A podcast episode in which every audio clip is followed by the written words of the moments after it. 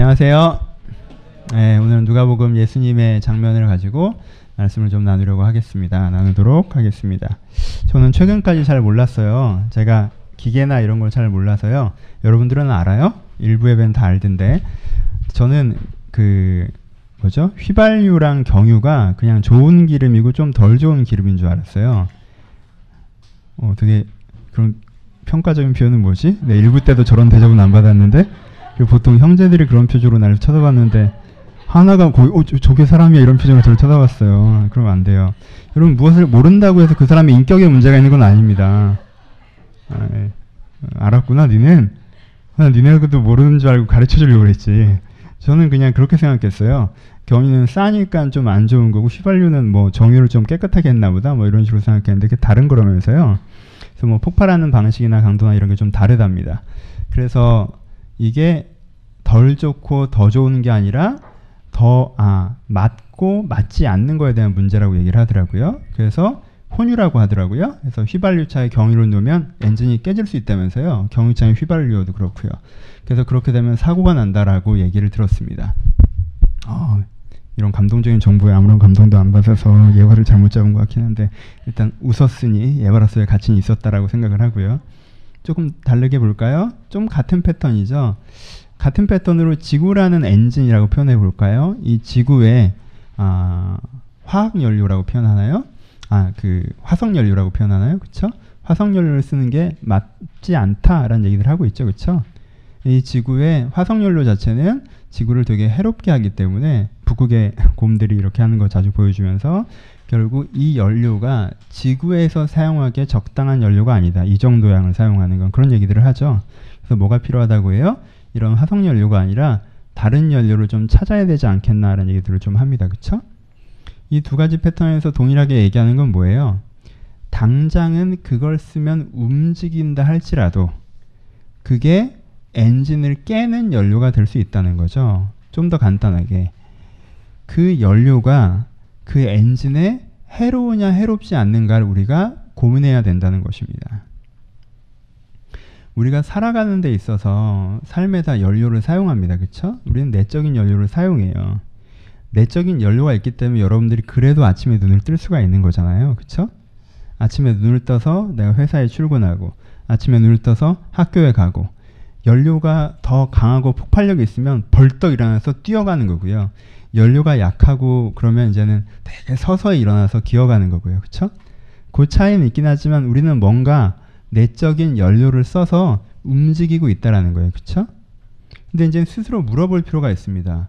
어떤 연료는 되게 세고 폭발력이 있어서 강하게 나를 움직이긴 하지만 오래 쓰면 내 엔진, 내 내면, 내 인생을 깨트리는 연료가 있고요. 어떤 연료는 그렇게 강하고 폭발력 있는 것 같지는 않지만 오래 쓰, 쓰면 쓸수록 내 내면이나 내 인생과 잘 맞아서 내 인생과 내면을 더 빛나게 할 수 있는 연료도 있다라는 거예요. 그쵸? 그러니까 우리는 스스로 볼 때 내가 어떤 내적인 연료를 사용해서 걸어가고 달려가고 있는지 스스로 돌아볼 필요가 있다라는 것입니다. 어떤 게 있을까요?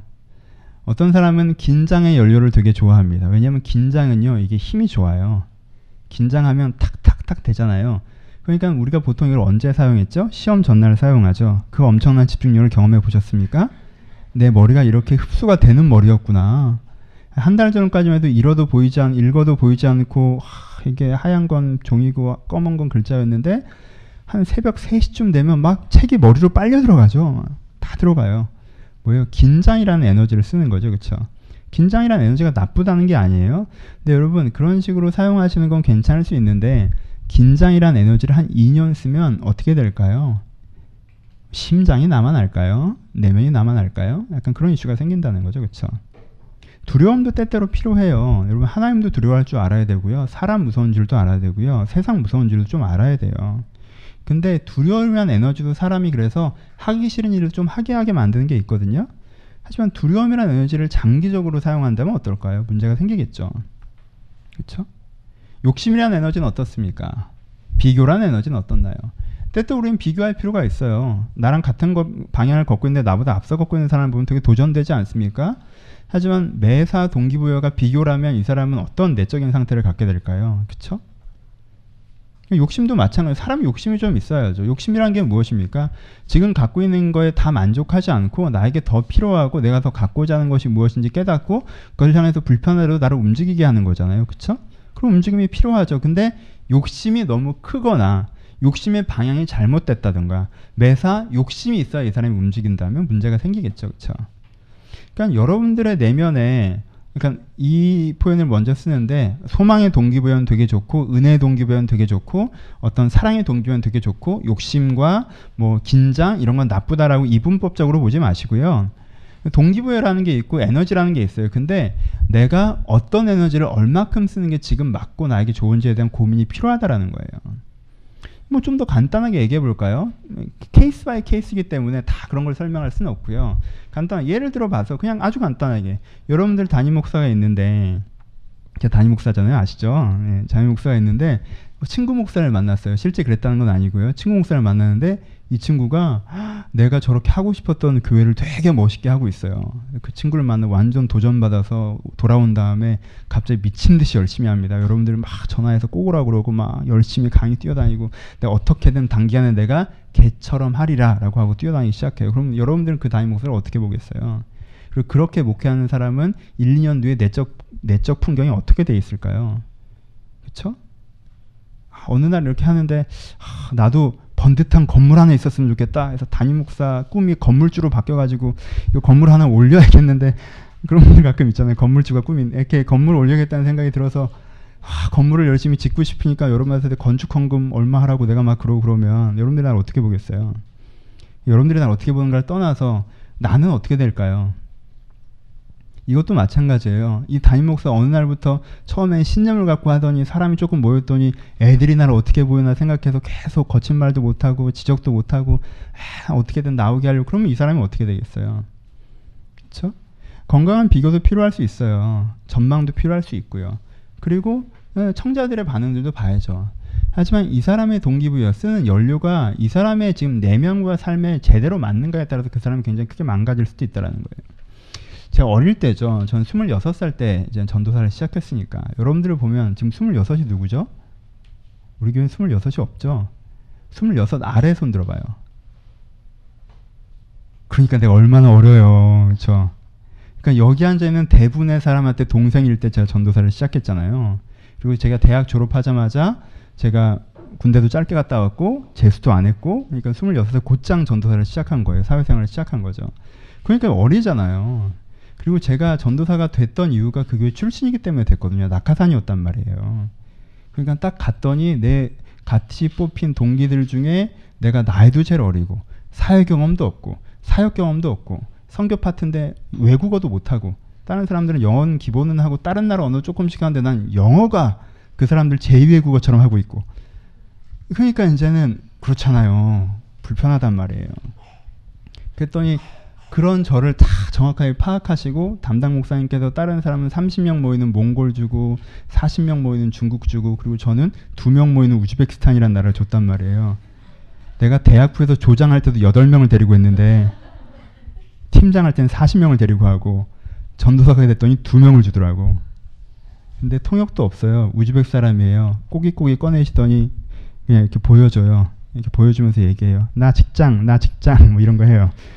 나는 이제 그 사람이랑 주일날 보내야 되는 거예요. 그쵸? 그리고 얼마나 내가 당황스러워요. 그래서 그때 저한테 세 가지 정도의 마음이 생겼던 것 같아요. 첫 번째는 구원에 대한 열정도 굉장히 컸습니다. 그게 제일 컸던 것 같아요, 사실. 왜? 이슬, 무슬림 사람한테 예수 그리스도에서 얘기할 수 있는 기회를 간다는 게 특별한 기회거든요. 영광스러운 거고 사실. 한 명이건 두 명이건 엄청난 거고. 그러니까 아, 이 사람들한테 좀 복음을 전할 수 있었으면 좋겠다. 내가 소개할 수 있었으면 좋겠다라는 그런 동기부여도 되게 컸어요. 그게 절반 정도 된 것 같았고. 두 번째 한 이십오 퍼센트 정도는 약간의 열받은 게 있는 것 같아요. 저는 되게 그렇게 전도사를 겸손한 게 같지만 자기가 잘났다고 생각하고 살던 애였거든요. 그러니까 날 뭘로 보고 응? 내가 진짜 니들 이런 거 있잖아요. 내가 얼마나 대단한 사람인지 내가 증명해내고야 말이라 뭐 이런 마음들. 내가 해낼 거다 이런 마음들. 그렇죠? 그게 한 이십오 퍼센트 있었던 것 같고, 또 이십오 퍼센트는 두려운 게 있었던 것 같아요. 내가 선, 그 신학을 헌신하고 갑자기 이쪽으로 왔는데 여기서도 내가 이 첫 사역제에서 적응을 못하면 나는 사실 교계에서는 떠나게 될 것 같은, 뭔가 여기서 내가 이걸 버티고 해내야 된다는 생각. 예. 왜, 왜 청, 청년들이 첫 직장 가면 여기서 잘리면 어딜 가나 잘릴 거라고 생각하잖아요. 여기가 사회의 대표인 줄 알고 약간 그런 기분이 저한테 있었던 것 같아요. 이게 세 가지가 섞였어요. 가치적으로 복음을 전하고자 하는 열정이 있고요. 진짜 보란듯이 해내고자 하는 마음이 있고요. 그리고 여기서 못 버티면 안 될 것 같은 두려움이 있고요. 그리고 이거 세 개가 섞잖아요. 그러면 이게요, 와, 출력은 진짜 좋습니다. 예. 진짜 자지 않고 이래요. 아침부터 저녁까지 그 생각만 합니다. 제 인생에 그렇게 열심히 살았던 적은 없어요. 계속 그것만 생각해요. 계속 그것만 하고요. 왜? 여기에 내 의미, 욕심, 두려움이 다 있잖아요. 요거 세 개 합쳐놓으면요, 사람이요, 집에도 가기 싫어요. 그거를 하고 있을 때가 마음이 편해요. 그렇게 한 사 년을 했습니다. 그리고 이제는 교회를 옮기게 됐죠. 그때 제 옮기고 나서 내적 상태를 들여다보니까요, 제가 예수를 믿고 평생 그 정도였던 적은 없었거든요. 사람이 멍했다가 갑자기 막 슬프다가 갑자기 뭔가 되게 화가 나다가 갑자기 뭔가 뭐 열심히 하려고 하다가 뭐 하다가 뭐 이랬어요. 그때 제가 했던 이상한 짓들이 되게 많이 있는데 그 중에 하나는 인라인 스케이트를 탄 거예요. 그때 제가 스물아홉인가 서른에 인라인을 사서 한강에서 그렇게 열심히 혼자 탔습니다. 그래서 제가 비 오는 날 성수대교 밑에서 굴렀던 얘기도 한번 말씀을 드렸는데 그러고 다니다가 구르는 거예요. 그리고 성수대교 밑에서 구르고 이제 좀 느낀 거죠. 내가 왜 이러고 있나? 그렇죠? 방향이 없어진 거죠. 뭔가 내면이 정돈돼서 난 이걸 추구하는 사람이고 난 현재 이런 사람이어서 이렇게 이렇게 인생을 꾸려나가야겠다가 그 텀에 없어져 버린 거예요. 엔진이 깨져버린 거죠. 그렇죠? 일종의 일중독 상태였으니까. 여러분, 일하기 제일 편한 건요, 일에 중독되는 거예요. 괜찮아요. 일을 하기가 힘들어요. 근데 일이 내 정체성이고 즐거움이고 내 존재 방식이에요 라고 규정을 하잖아요. 그럼 일이 편해져요. 일 중독자가 되는 이유는 사실은 일이 많기 때문이에요. 한국 사회에서는 일에 중독되면요, 일이 편해져요. 그럼 이제 확 이렇게 되죠. 그렇죠? 근데요, 목회자는 자기가 일 중독이라는 걸 점검하기가 되게 어려워요. 목회자의 일이라는 게 업무적이지가 않기 때문에. 그렇죠? 하여튼 저는 그런 상태였던 것 같아요. 되게 안 좋은 상태죠. 왜 내가 내 잘못한 얘기 이렇게 길게 했지? 여러분들은 어때요? 막연하게 얘기하고 시작하면 여러분들이 좀 거리감 있게 느낄까봐 제 얘기를 좀 한 것 같아요. 여러분들은 어때요?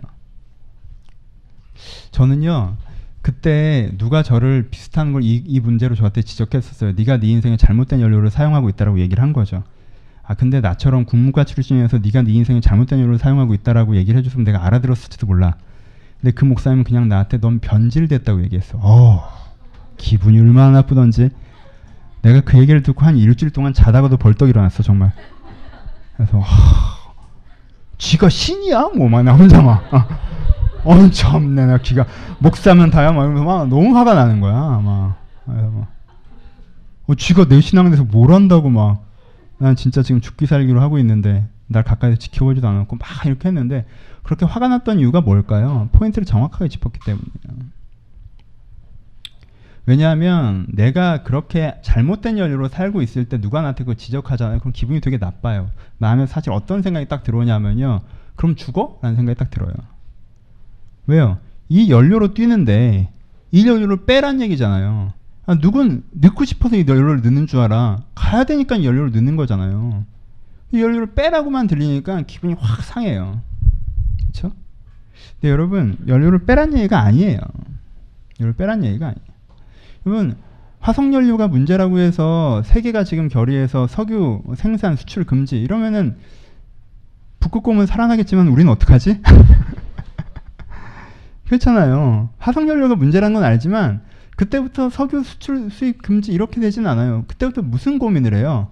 석유를 금지할 고민을 해요? 아니면 대체 에너지를 찾을 고민을 해요? 대체 에너지를 찾을 고민을 하는 거예요. 더 싸고 유해하지 않은 무해한 에너지는 뭘까를 찾아야 돼요. 그렇죠? 그리고 그걸 찾아서 그걸 쓰기 시작하면 이쪽은 더 이상 쓸 이유가 없어지는 거죠. 쓰지 말라고 해서 그런 게 아니라. 그렇죠? 그러니까 우리한테 뭐가 필요해요? 새로운 대처 에너지를, 대체 에너지를 개발하고자 하는 태도가 필요한 거죠. 여러분, 여러분들이 소중하고 여러분 인생이 소중하기 때문에 그냥 쓰던 에너지를 그냥 쓰고 그럼 멈춰? 어, 가야 되잖아. 물론 가야죠. 당분간 그 에너지 외에 대체가 없으면 쓰세요. 왜냐하면요, 사람들은 부정적 에너지라도 쓰다가 그걸 갑자기 빼버리잖아요. 그러면 달리다가 시동 끈 자동차처럼요 되게 무기력해져요. 그래서 내리막길 되면 굴러가고요, 오르막길에서 멈춰버립니다. 누가 밀어주면 쭉 움직이다가 놔두면 또 움직이지도 않아요. 아, 내가 이런 사람이었나 싶을 정도로 무기력해져요. 에너지를 그냥 빼버리면. 그쵸? 그냥 빼는 게 능사가 아니라는 건 저도 인정해요. 하지만 언제까지 그렇게 하다가 내 심장, 내 엔진, 내 인생이 터지는 꼴을 보실 것입니까? 그때는 더 이상 달릴 수가 없잖아요. 그때는 수리점 들어가야 되거든요. 우리가 스스로 고민해야 된다는 거죠. 내가 인생의 연료를 뭘 쓰고 있나? 이게 나한테 맞나? 난 가솔린 차냐 경유 차냐? 그럼 내가 지금 쓰고 있는 게 가솔린이냐 경유냐? 이걸 고민을 해야 된다는 거예요. 그리고 거기에 적절한 연료가 아니라면 그것들을 점차적으로 바꿔나갈 생각을 해야 된다는 것입니다. 그렇죠? 우리는 되게 안 좋은 습관을 갖고 있어요. 뭐냐면요, 어, 싸고 힘 좋으면 당장 씁니다. 싸고 힘 좋으면 당장 써요. 오늘 내가 열받아서 열심히 하건, 긴장돼서 열심히 하건, 내가 두려워서 열심히 하건, 비교의식 때문에 열심히 하건, 뭔가 뭐, 뭐 그냥 그냥 써버려요. 그 연료를 장기적으로 생각하지 않고 내가 그것 때문에 오늘 내가 뛰고 있고 움직이고 있고 굴러가고 있으니까 별로 고민하지 않아요. 근데 여러분, 여러분들이 차를 사도요, 이 연료 계속 넣으면 이, 삼 년 뒤에 차 엔진 다 망가져요 그러면요, 가깝고 싸도 거기 안 갈 거예요. 그쵸? 안 갈 거예요. 좀 멀고 불, 비싸도 아, 저 정도는 써줘야 차가 십 년, 이십 년 타요라고 하는데 가서 연료를 넣을 거란 말이에요. 그쵸? 하물며 사람이야.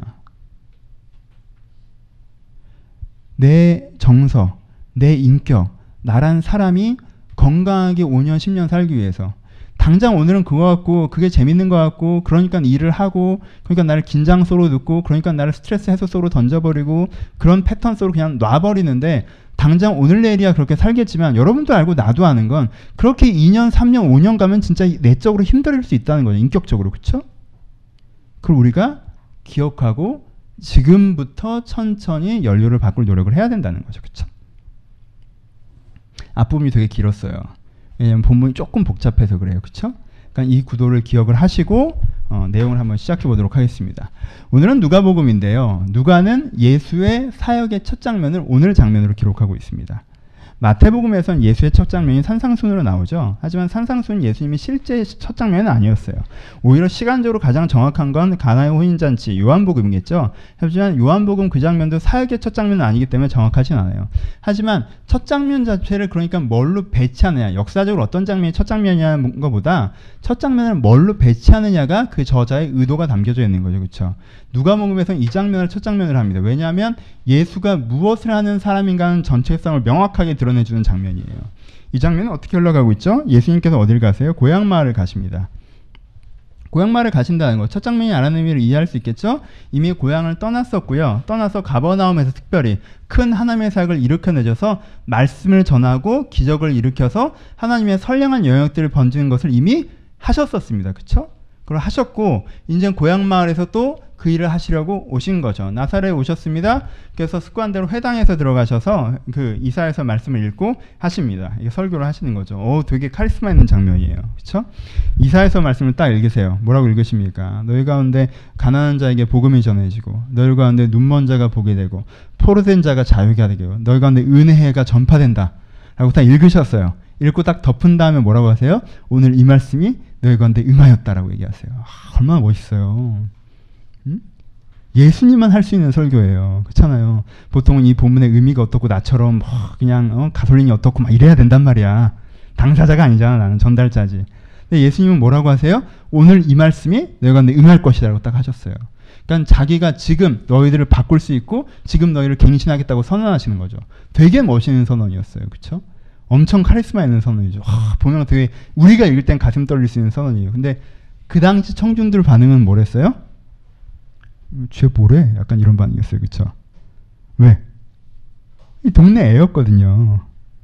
그래서 지금 윤슬이가 지금도 저기서 자기만의 세계에서 즐겁게 놀, 놀고 있는데 저는 재밌게 그 팔짝팔짝 뛰고 잘 놀고 있어요. 우리가 저 아이가 잘하는 걸 쭉 봤어요. 어릴 때부터.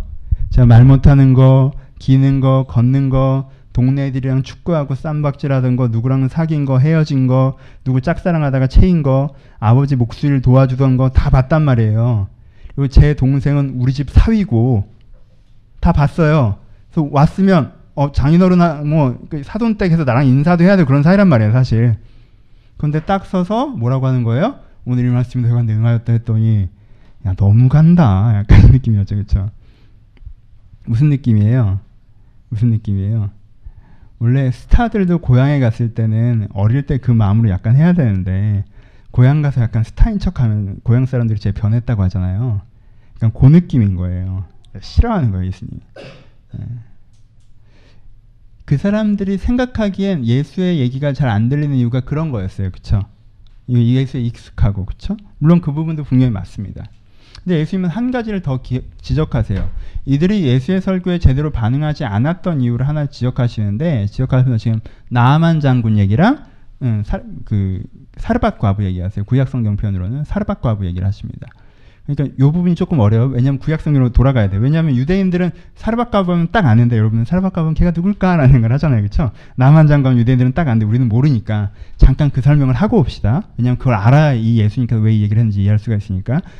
나아만 장군이라는 사람이 있었어요. 복층구도입니다. 액자형이에요. 넘어온 거예요. 따라오고 계시죠? 그렇죠? 나아만 장군이라는 사람이 있었어요. 문둥병자였습니다. 근데 이 문둥병을 엘리사라는 선지자는 낫게 할 수 있다는 정보를 들었어요. 그 사람은 하나님의 권능을 행하고요. 하나님의 뜻을 이루는 사람이라는 얘기를 들은 거예요. 그렇죠? 그래서 적대국임에도 불구하고 엘리사에게 찾아왔습니다. 찾아와서 이 문둥병을 좀 낫게 해주실 수 있겠냐고 물어봤어요. 물론 사전에 얘기가 됐습니다. 사전에 엘리사가 오라고 얘기를 했거든요. 그러니까 이 사람이 오면 아 가면 내가 문둥병이 나을 수 있겠다는 기대감을 갖고 갔어요.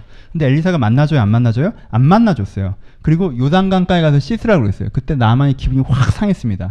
왜요? 자기 상식으로는 자기 상식으로는 선지자가 내 병을 고쳐달라고 해, 고쳐준다고 했고 내가 고침받으러 여기까지 왔으면 일단은 어떻게 해야 돼요? 나와서 날 만나야 될 거 아니에요. 그리고 신비의 물약 같은 거, 성수 같은 걸 좀 뿌리면서 상처에 바르면서 기도해주면 이게 막 없어지겠지? 라고 자기는 자기 상식에선 생각했단 말이에요. 그런 식으로 일이 진행될 거라고 생각을 하고 왔어요. 근데 자기를 만나주지도 않고 성수는커녕 요단강가에 가서 씻으라고 했어요. 여러분 요단강가라고 하면 여러분들 머릿속엔 굉장히 거룩한 강이고 세례의 강이고 그러죠. 근데 그 당시 요단강가를 상상해보세요. 아줌마들이 빨래하고 있고요. 애들은 수영하고 있고요. 그 사이에서 물도 더러웠어요. 깊지도 않고 폭도 좁았습니다. 그걸 오다가 봤어요? 안 봤어요? 봤어요. 우리 동네에 훨씬 더 크고 깨끗한 강이 있어요. 근데 여기 동네 강이야 그냥. 사람들 수영하고 어? 빨래하고 뭐 그런 강이야. 그러니까 생각해봐요. 내가 걔네들 아줌마도 빨래하고 있는데 옆에 들어가서 주가 나를 깨끗하게 하실 것이다 하고 들어갔다 나오고 이런 거 좀 그렇잖아. 자기 상상이 그게 아닌 거죠. 그쵸? 근데 여자아이가 뭐라고 합니까? 그것보다 더한 걸 시키셨다 한들 안 하셨겠습니까? 뭐에 집중하라고 하는 거예요? 네가 엘리사를 믿은 이유는 그가 성수를 들고 나왔기 때문이 아니라 그가 이제까지 이룬 하나님의 일들에 대한 소식을 들었기 때문이 아니냐. 그게 변했어요? 안 변했어요? 안 변했죠. 엘리사가 그럼 믿을만 하지 못하냐? 아니요. 엘리사는 아직도 믿을만 해요. 그리고 또 하나. 너한테 문둥병 더한 걸 시켰으면 안 했겠냐. 너한테 문둥병이 나는 건 너한테 굉장히 절박한 문제 아니냐. 해결돼야 되는 문제 아니냐. 내가 꼭 해결돼야 되는 문제가 있고 이 문제가 해결이 안 되면 안 되고 저 사람은 해결할 수 있는 권능이 있다는 가능성을 갖고 있다면 내 현상적으로 상식성과 다른 것이 너에게 왜 그렇게 문제가 되겠니라고 얘기할 때 나만이 딱 꺾입니다. 그리고 가서 씻죠. 그리고 낫습니다. 그렇죠? 사르밧 과부도 마찬가지예요. 이야기가 비슷하게 진행되는데 그 당시에 가뭄이 되게 심하게 들었어요. 그래서 이 과부가 아들 하나 있는데 음식이 다 떨어졌어요. 그리고 이젠 누구도 나를 도와줄 수 없다는 걸 알아요. 다 굶어 죽고 있는 중이에요. 구제소도 없고요. 나라도 못 구합니다. 이제는 이걸 이제는 나도 더 이상 어디서 구할 데가 없이 내가 지금 한 공기의 밥을 할 수 있는 게 내가 가진 마지막 식량이에요. 그래서 이걸로 밥을 해먹고 죽을 생각이에요. 자살한다는 게 아니라 이걸로 밥을 해먹으면 이제는 죽는 걸 기다리는 밖에 없어요. 그게 이제는 끝이에요. 그렇죠? 근데 엘리야가 나타납니다. 그리고 뭐라고 그래요? 그 음식으로 나를 대접하라고 하죠. 그럼 내게 내가 너에게 멈추지 않게 음식을 주겠다고 얘기해요. 여러분 이 얘기가 그냥 들어서 그런가 보다 하지만 잘 들어보세요. 잘 들어보세요. 그러니까 제가 나한테 음식을 차리라고 하는 거잖아. 밥을 달라고 하는 거래. 다 하는 거잖아요. 밥을 주면 계속 밥을 주겠대. 약간 다단계스럽지 않아요? 자기가 밥이 있으면 날 계속 줄 밥이 있으면 자기가 자기 걸 먹고 너 힘들겠다 하고 주면 되잖아. 그쵸? 근데 앞으로 계속 줄 거니까 일단 네 걸 내놓으래. 그럼 내 걸 내놓으라는 건 지는 없다는 얘기고 지가 없다는 얘기는 앞으로 줄 수 없다는 얘기인데 그러면은 내가 얘한테 이걸 주면 약간 이렇게 된 거잖아요. 사실. 그러니까 사실 되게 이상한 장면이에요. 사르밧 과부 입장에서는 비장하게 한 끼 식사를 아들과 함께하고 이젠 내가 이제 굶으려고 하는데 거기에서 엘리야가 나타나서 그 음식으로 나를 대접하면 내가 너를 먹이라고 할 때 이걸 딱 주기가 상식적으로는 약간 안 맞는 부분이 있다는 거예요. 그걸 계속 줄 능력이 있으면 네가 지금 먹고 그리고 날 주면 되지 왜 나갖고 그럼 장난해. 나한테 되게 중요한 문제인데 라고 하는 생각이 드는 문제란 말이에요. 근데 그때 사르밧 과부가 두 가지로 걸죠. 하나, 이거 한 끼 더 먹고 죽어도 죽는 거예요. 그냥 죽어도 그냥 죽는 거고 근데 나한테 나는 살고 싶어요. 내 아들도 살리고 싶고 이건 나한테 굉장히 절박한 문제라는 거예요. 근데 이 사람은 좀 이상한 얘기를 하고 있는데 엘리야예요. 이 가뭄을 일으킨 장본인이란 말이에요. 하나님의 권능이 함께하고 있는 자고 그러면은 이 사람은 신뢰해서 이 상식성을 넘어서 내 절박한 문제의 계기를 만들고자 해볼 수 있는 거죠. 그쵸? 그래서 사르밧 과부는 어떻게 해요? 그걸 만들어서 대접하고 하나님의 공부를 받죠. 그쵸? 포인트를 알겠어요?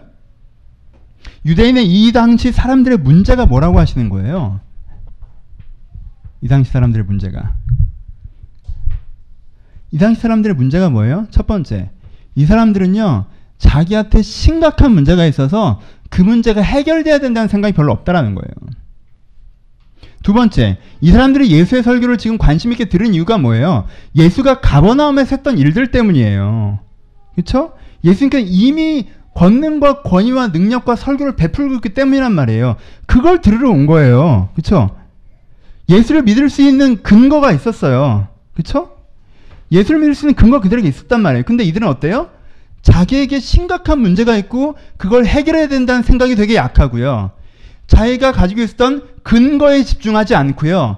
자기가 지금 느껴지는 생각과 상식에 집중이 되어서 예수가 이들을 변화시킬 수 있는 기회를 날려버리고 있는 거죠. 가장 큰 문제가 뭐예요? 심각한 문제의식이 없는 거예요. 가장 큰 문제가 뭐예요? 해로운 연료로 살고 있으면서 오늘이 굴러가니까 괜찮다라고 생각하고 계속 그런 패턴으로 살고 있는 거예요. 그리고 하나님께서 뭔가 얘기하시면 자기 상식에 잘 안 맞는다고 탁탁 쳐내고 있는 거죠. 그럼 변화의 계기들이 지나가 버리고 있는 거고. 여러분 이 사람들이 문제가 없었나요? 문제가 있었죠. 무슨 문제가 있었어요? 여러분 유대는요. 원래 하나님의 기준으로 변화된 삶을 살아서 세상에 빛이 되는 공동체였어야 됩니다. 그렇죠? 근데 이 사람한테 이건요. 그냥 환상이에요. 환상. 지금 현실은 어때요? 지금 현실은 로마의 식민지하에 있어요. 로마의 식민지하에도 어느 정도 수준으로 있어요? 아주 어려운 수준이에요. 로마에서 뜯어가죠. 헤롯이 뜯어가죠. 바리새인들이 뜯어가죠. 세리들이 뜯어가죠. 군병들이 강포하죠.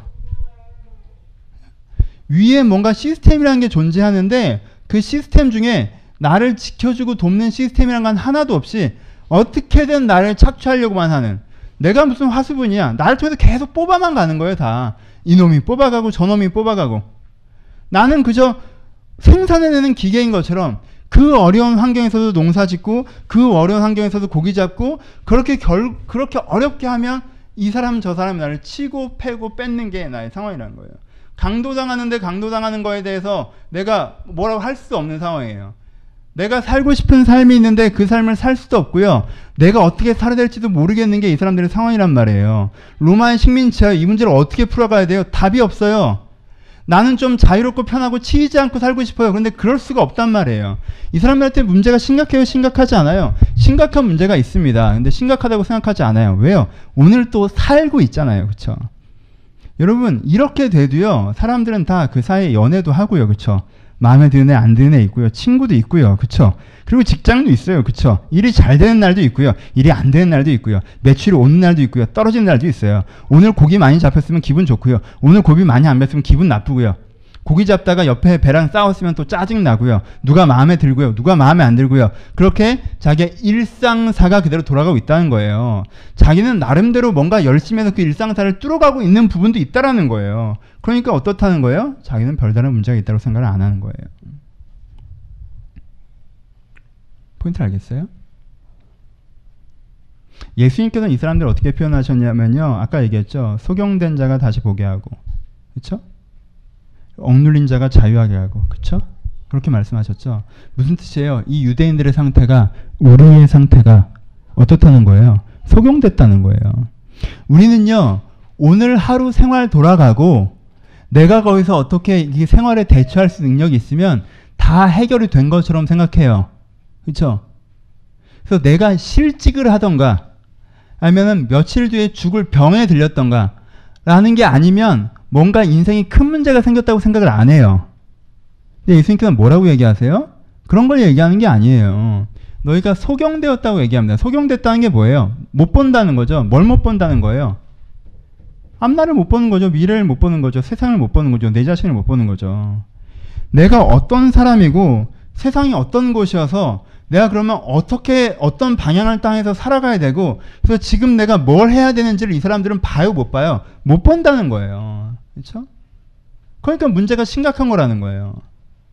인생 전방이 보여야 되는데 안 보여요. 그래서 문제가 심각해요. 그리고 억눌렸어요. 억눌렸다는 게 뭡니까? 종되었다고 표현하죠. 종의 특징이 뭐예요? 자기가 할 수 있는 걸 하지 못하고요, 하기 싫은데 해야만 하는 걸 해야 돼요. 그렇죠? 자기가 할 수, 하고자 하는 걸 할 수 있는 기회도 없고요, 능력도 없어요. 그게 종이에요. 억눌려서 산다는 게 뭡니까? 내가 하고자 하는 삶을 잘 알지도 못하고, 그것을 안다고 해도 할 수 있는 능력이 없고, 할 수 있는 능력이 있다고 해도 기회가 없는 게 종의 삶이에요. 그렇죠? 억눌린 자의 삶이란 말이에요. 그럼 뭐가 문제라는 거예요? 얘가 소경된 자가 되어, 소경된 자에서 벗어나서 보게 된다고 할지라도, 그렇게 할 수 있는 뭐가 없어요? 능력이 없어요. 기회도 없고요. 그렇죠? 그러니까는 이 사람의 상태가 어떻다는 거예요? 내가 진짜 어떻게 살아가야 되는지를 잘 알지도 못하고요, 진짜 그렇게 살아가는 걸 알더라도 할 수 있는 능력이 없어서 뭐가 뭔지 모르는 상태에서 내 바로 앞에 있는 상황과 지금 내가 갖고 있는 한 줌의 능력, 요거 가지고 오늘의 계획을 정해나가고, 그런 상태에서 사실 네가 행복하니, 꿈꾸는 삶이 무엇이니, 어떻게 살아가고자 하니? 라고 물어보면 그런 건 잘 모르겠고 그냥 사니까 사는 거죠. 어쩔 수 없이 사는 거죠. 해야 되니까 해야 하는 거죠. 라고 대답하는 게 이 삶의 형태이고 본질이라는 거예요. 그런데 자기 삶은 별다른 문제가 없다고 생각한다는 거예요. 이게 이 사람들의 문제예요. 인생에 대해서 잘못된 연료를 갖고 살아가는 데 있어서 있음에도 불구하고, 그것 때문에 자기 인생이 굉장히 망가지는 부분이 있음에도 불구하고 거기에 대한 문제의식을 못 느끼는 상태. 그렇죠? 윤슬이에요. 네, 그런 상태가 된다는 거예요. 그게 우리의 문제라고 얘기합니다. 그럼 그 문제를 우리가 직면할 때 우리 가운데 뭐가 필요합니까? 여러분들이 그런 문제 자체에 직면하고 계십니까? 여러분이 현재 갖고 있는 문제가 뭐라고 생각해요? 문제가 없다고 생각하십니까? 우리는 두 가지 실수를 해요. 우리의 문제가 없다라고 생각하든가, 우리의 문제는 단지 어떤 특정한 몇 가지 상황적인 문제라고 생각하든가. 그 상황만 조금 나아지면 괜찮을 것 같은데 전체적으로 문제가 없어. 지정, 일정한 상황은 문제라는 게 그 생각이잖아요. 난 문제가 없어요. 다른 것도 문제가 없고, 근데 그 상황 중에 일부가 문제가 있는 거예요. 그것만 괜찮아지면 괜찮아요. 그러니까 하나님이 그것만 딱 해결해 주면 될 것 같은데 그걸 안 한다고, 게을러 빠져가지고. 내가 지금 사 년째 그걸 기도를 했는데 뭐. 그러니까 막 이렇게 되는 거예요. 근데 뭐가 예수가 그 나사렛에서 역사하지 못하게 만들었습니까? 나사렛에 병자가 없었습니까? 나사렛 사람들이 복음을 알았습니까? 나사렛 사람들이 변화됐어요? 아니에요. 하지만 나사렛에서 역사하지 못하게 나사렛 사람들이 만들었어요. 왜? 자기들은 별다른 문제가 없다고 생각했기 때문이에요. 자기들은 그냥 우리 동네 출신이 선지자를 한다고 하니까 신기해서 와본 거야. 그러면 너는 아이고 제가 선지자가 됐습니다. 여러분들이 다 잘 키우신 덕분이죠. 뭐 몸이 안 좋으신 분들 와시면 제가 관절면에서 여기선 쫙 한번 돌겠습니다. 뭐 이런 걸 바랬던 거예요. 근데 그건 안 하거든. 그건 안 하고 뭔가 우리가 억눌려져 있다고 얘기하고 우리가 눈 멀었다고 얘기하고 나보다 어린애들을 봤던 애가 걔가 나한테 문제라고 얘기하니까 쟤가 왜 나한테 이래? 이래버린단 말이에요. 우리가 하나님에게 그러지 않습니까? 하나님이 이 문제만 해결해주면 될 것 같아요. 근데 이것도 안 해요. 나머지는 별다른 문제가 없어요. 난 괜찮은 사람에게 이렇게 살면 된단 말이에요. 저 장벽만 없으면. 근데 하나님께서는 뭘 얘기해요? 이건 안 해주면서 이걸 바꾸라고 한단 말이에요. 그러니까 내가 그 얘기가 반가워요? 안 반갑죠. 안 듣죠. 그러니까. 그러니까 주가 그 인생에 역사하지 못하죠. 여러분 문제의식에서부터 출발해야 된다고 생각하지 않으십니까? 여러분 기독교의 핵심이 무엇입니까? 자기가 죄인이라고 고백하는 거예요. 자기가 문제가 없다고 생각하는 데서 출발할 수가 없는 거예요. 왜요?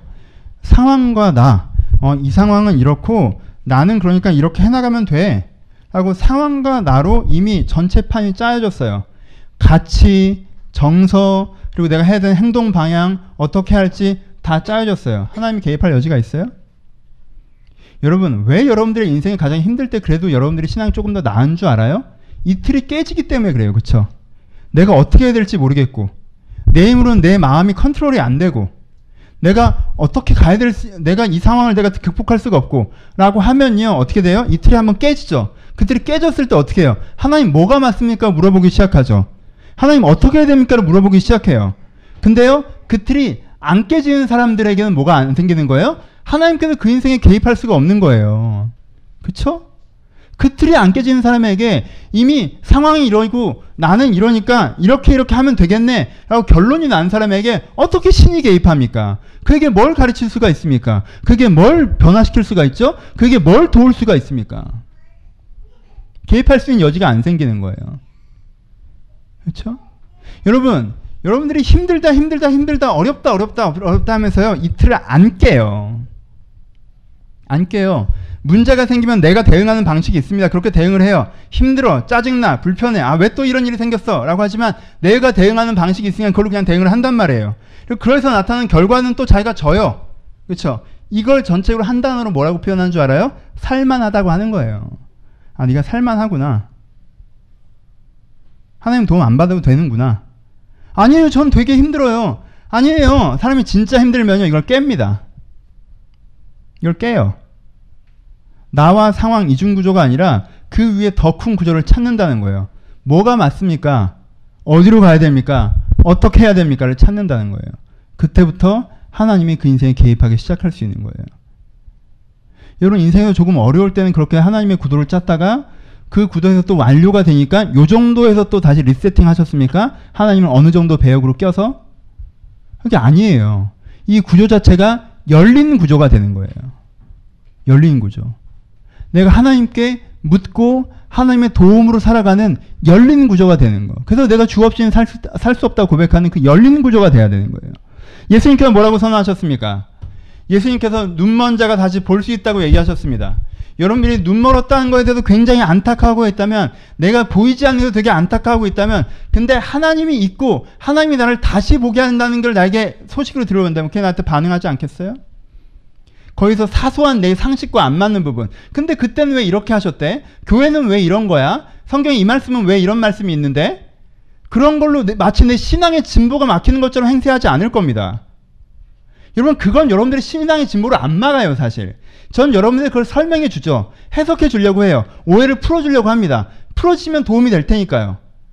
하지만요 그게 여러분들의 신앙의 진보를 진짜 막는 건 아니에요. 여러분들의 신앙의 진보를 진짜 막는 건요 난 별 문제가 없다고 생각하는 데서부터 출발하는 거예요.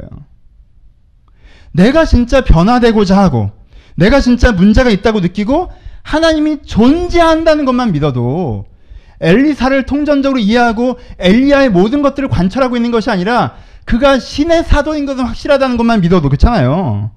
하나님이 존재하고 능력이 있으며 나에 대한 호의를 갖고 내 인생에 개입하실 수 있다는 것만 믿어도, 그렇죠? 그 근거를 가지고 이 절박함을 갖고 있으면요, 요 상식이 나를 막지 못하고, 어? 이 상식은 아직 내가 잘 이해되지 않지만 하나님 나를 다시 한번 보게 하소서로 갈 수 있다는 거예요. 그러면 주가 우리를 보게 하십니다.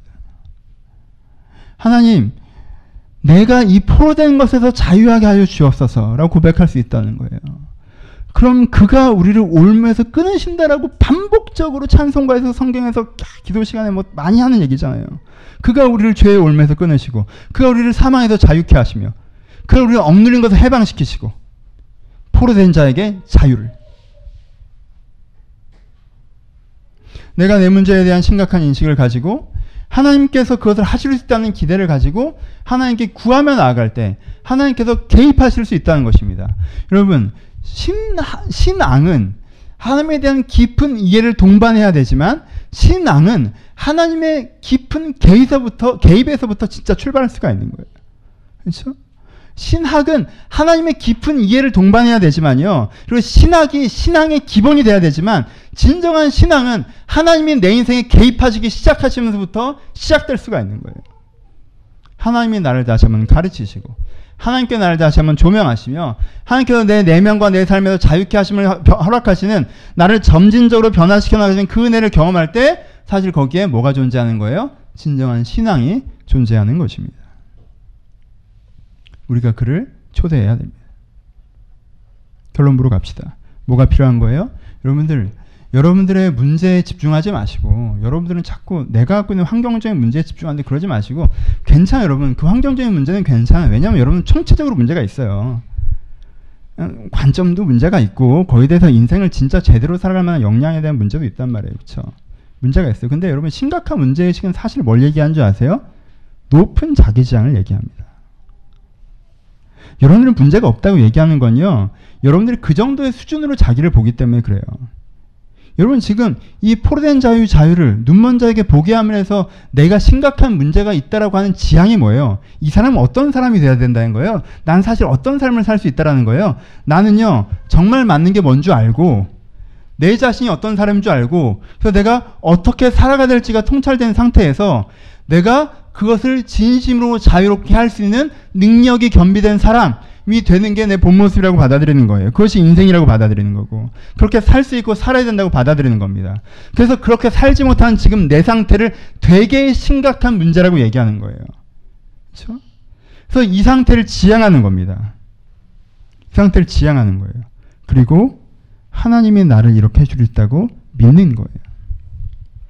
예수가 왜 나한테, 예수께서, 예수가 왜 주께서 내게 기름 부으사 포로된 자에게 자유를 하시는 역할을 주셨다고 얘기합니까?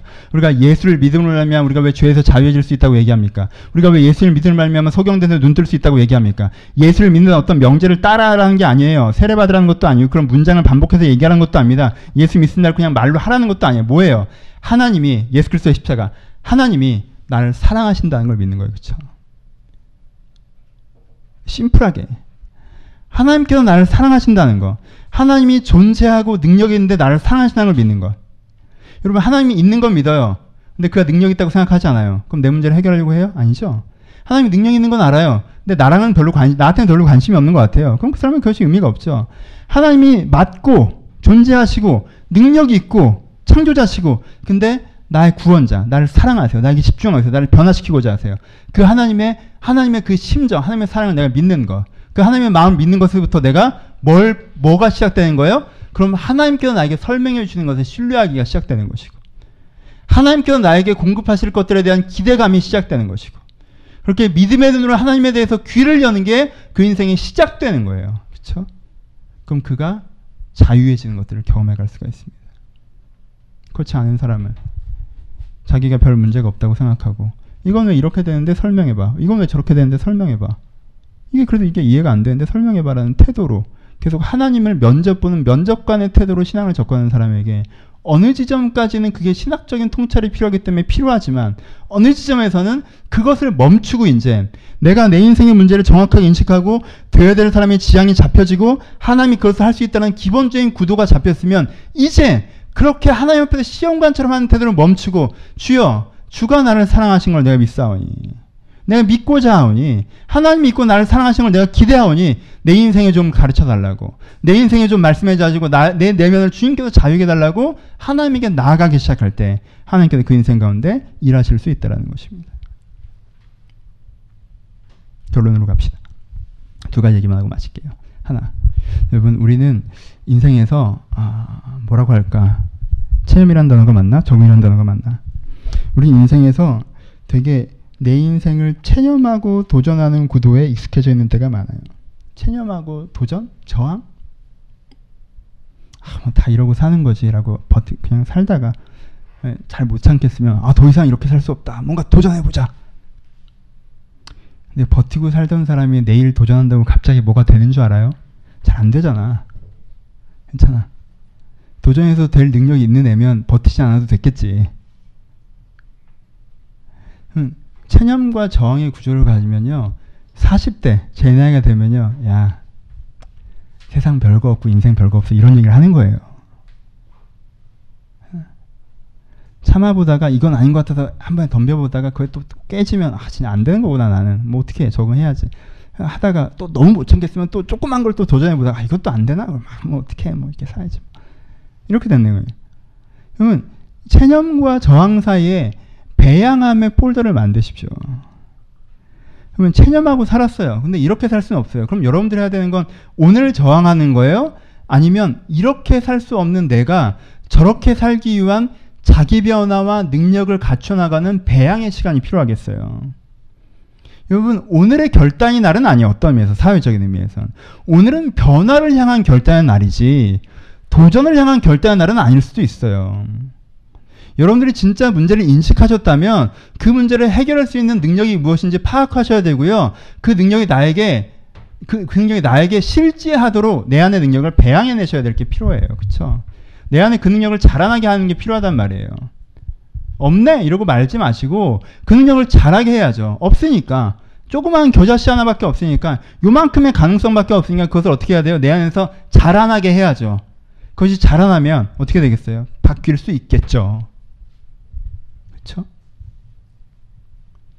그래서 내 안에 믿음의 씨앗을, 내 안에 소망의 씨앗을, 내 안에 하나님의 향한 하나님의 나라를 향한 건강한 열, 건강한 인생의 연료들을 자라나게 하는 방법이 필요한 거예요.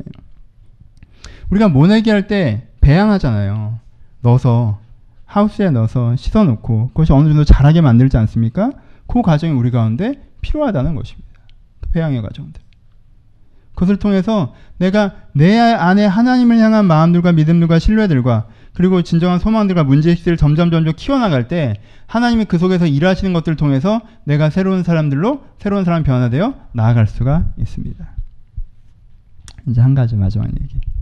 지난주 설교랑 이번주 설교는 참 하면서도 이렇게 자신 있는 설교는 아니에요. 왜냐하면 이렇게 길게 설명할 건 없는 거거든요. 왜냐하면 이 두 말씀은 제가 자주 자주라는 표현이 맞나? 제가 받는 응답의 말씀들이에요. 주로 저는 그래요. 이게 잘 전달되는지 모르겠는데 저는 이렇게 길게 잘 얘기하는 게 좀 어색하기도 해요. 왜냐하면 전 이 두 구절 다 마찬가지예요. 제가 기도하다가 두려워 말라 놀라지 말라 말씀을 주셨어요. 아 하나님이 여전히 내 인생 잡고 있구나. 겁먹을 필요 없겠구나. 해볼 수 있겠다. 가보자. 하나님께서 포로된 자에게 자유를 저한테 이 말씀을 주셨어요.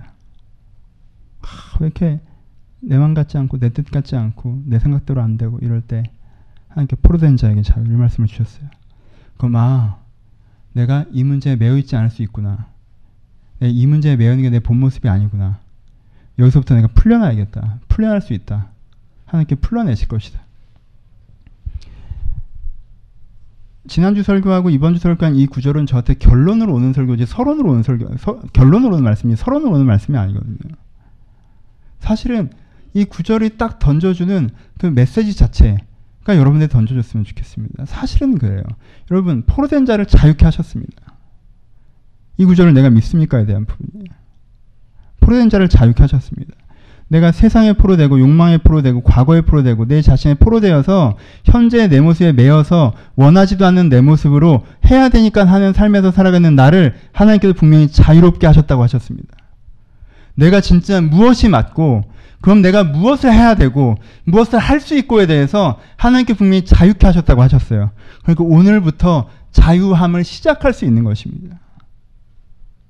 그것으로 나아갈 수 있는 거예요. 어, 자유게 했다면서 왜 이래? 자유게 했다면서 뭐가 이렇게 자유인데?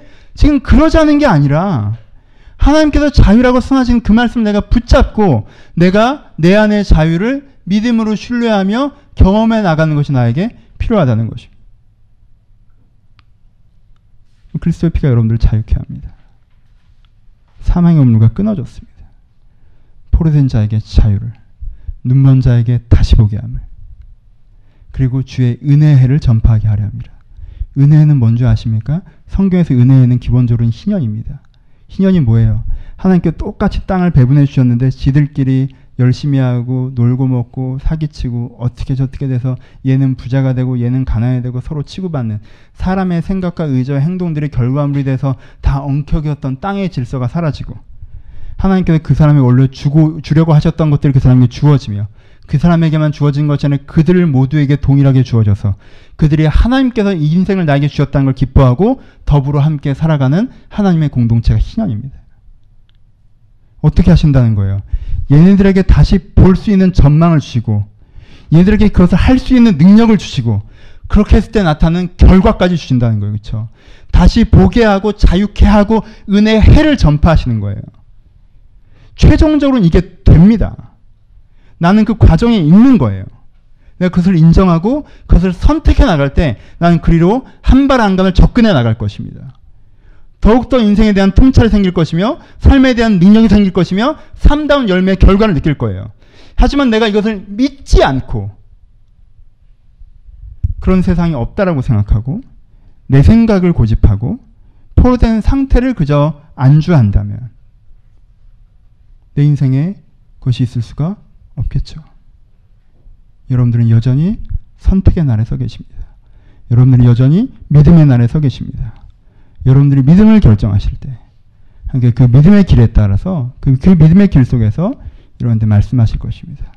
인생 가운데로 하나님을 초대하시는 지혜로운 여러분들 되길 주님의 이름으로 축복합니다. 같이 기도하시겠습니다.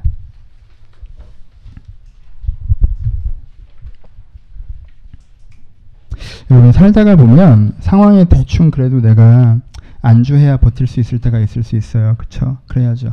지금은 이런 시기다. 지금은 이게 내 한계고 지금은 이럴 수 있다. 내가 참아야 된다. 이건 내가 감당해야 되고 있습니다. 그런 시기가 있고 그런 상황들이 있습니다. 근데 여러분 거기 여러분들 최종적인 정착지라고 얘기하시는 순간 여러분들 거기서 견디기가 사실은 되게 어려워져요. 여러분들이 거기가 최종적인 정착지라고 생각하는 순간 여, 여러분들 거기서 버티는 방법은 한 가지밖에 안 남아요. 난 그냥 원래 이런 정도의 애야 라고 놔버리는 방법밖에 없는 거예요. 사실 근데 알아요? 그게 마음에 안 들거든요. 여러분들한테 지금 내 인격이 지금 내 환경이 지금 내 생활이 지금 내 처지가 마음에 안 들거든. 여러분들 쉽게 가려고 하다가 어려운 이런 막다른 골목에 서는 거 안 보이세요? 그럴 때 힘들어지는 거죠. 그쵸? 마음에 안 드는데 난 이 모양이야. 그 다음부터 어떡하죠? 근데 그 막다른 골목까지 걸어간 건 여러분들이에요. 다시 돌아서 걸어 나오세요. 그렇지 않아요. 그렇지 않습니다. 여러분 지금 여러분 현재 문제가 있죠? 당장 뭐가 어떻게 되지는 않을 거예요. 근데 여러분 변화될 수 있습니다. 새로워질 수 있습니다. 하나님께 여러분들을 가르치실 거예요. 하나님께 여러분을 도우실 것입니다. 하나님께 결국 은혜의 해를 여러분한테 전파하실 거예요. 여러분 이건 기본 아닙니까? 이건 이걸 믿지 못한다면 우리가 어떻게 뭐 어떻게 교회를 왜 다닙니까? 그러면 이걸 믿지 않는다면 그러니까 우리가 좋은 얘기를 들으려고 다니는 게 아니잖아요, 그렇죠? 하나님의 살아계신가 역사하심을 믿고 우리가 교회를 다니는 거 아닙니까? 여러분들이 이 믿음이 별로 없음에 대해서 느끼십시오. 여러분들 이걸 별로 안 믿어요. 하지만 이 믿음을 더 달라고 기대하십시오. 하나님 나에게 은혜의 길을 인도하여 주시옵소서. 내가 하나님을 멀리 내가 어떤 정보를 던져주는 자로 아는 것이 아니라 나를 가르치시고 날 인도하시고 날 변화시켜 나가는 나의 구원자로 나를 받아들이길 소원합니다. 여러분 가운데 말씀 들으신 대로 묵상하시면서 고백하시면서 주여 내 죄에서 자유하게 해달라고 자유롭게 우리 한 오 분 정도 기도하길 소원합니다. 기도하겠습니다. 하나님 아버지, 이들 한 사람 한 사람 가운데 하나님의 생각들을 보여주길 바랍니다.